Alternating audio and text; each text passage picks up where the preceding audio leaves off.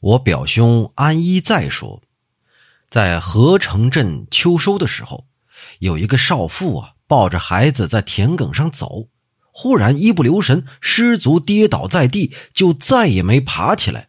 当时还有在地里干活收割庄稼的人呢，远远的看见了，就怀疑是出了什么事儿。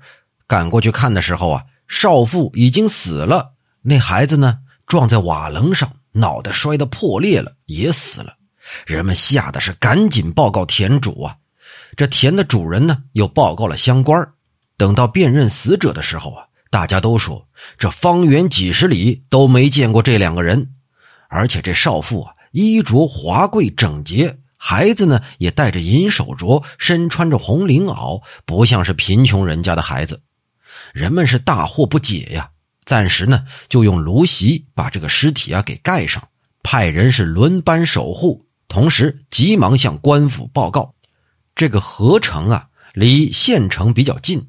县太爷第二天大概下午三点左右就赶到了，掀开芦席打算验尸。可谁想到，席子一掀开，底下只有一捆枯干的秸秆两具尸体都不见了踪影。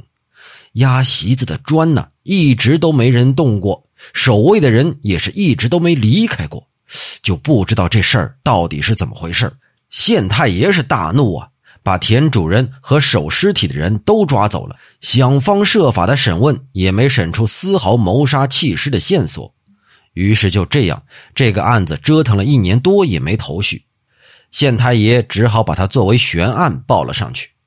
上面呢认为案件没查清楚，是往来查询。又过了一年多，也是一点线索都没有。于是这案子就这么搁起来了。田主人家也是折腾的败了家呀。这件事儿啊，是康熙五十二、五十三年之间的事儿。传说还是在这个村子南边的一片坟地里，有一只黑狐狸是夜夜晚上拜月，很多人都见过。有那么一个田主人家的儿子呀，喜欢打猎，他就埋伏在坟地里，等着黑狐狸出现的时候，用弓弩射中了狐狸的腿。那黑狐狸嗷的一声长叫，化作一道火光，就往西去了。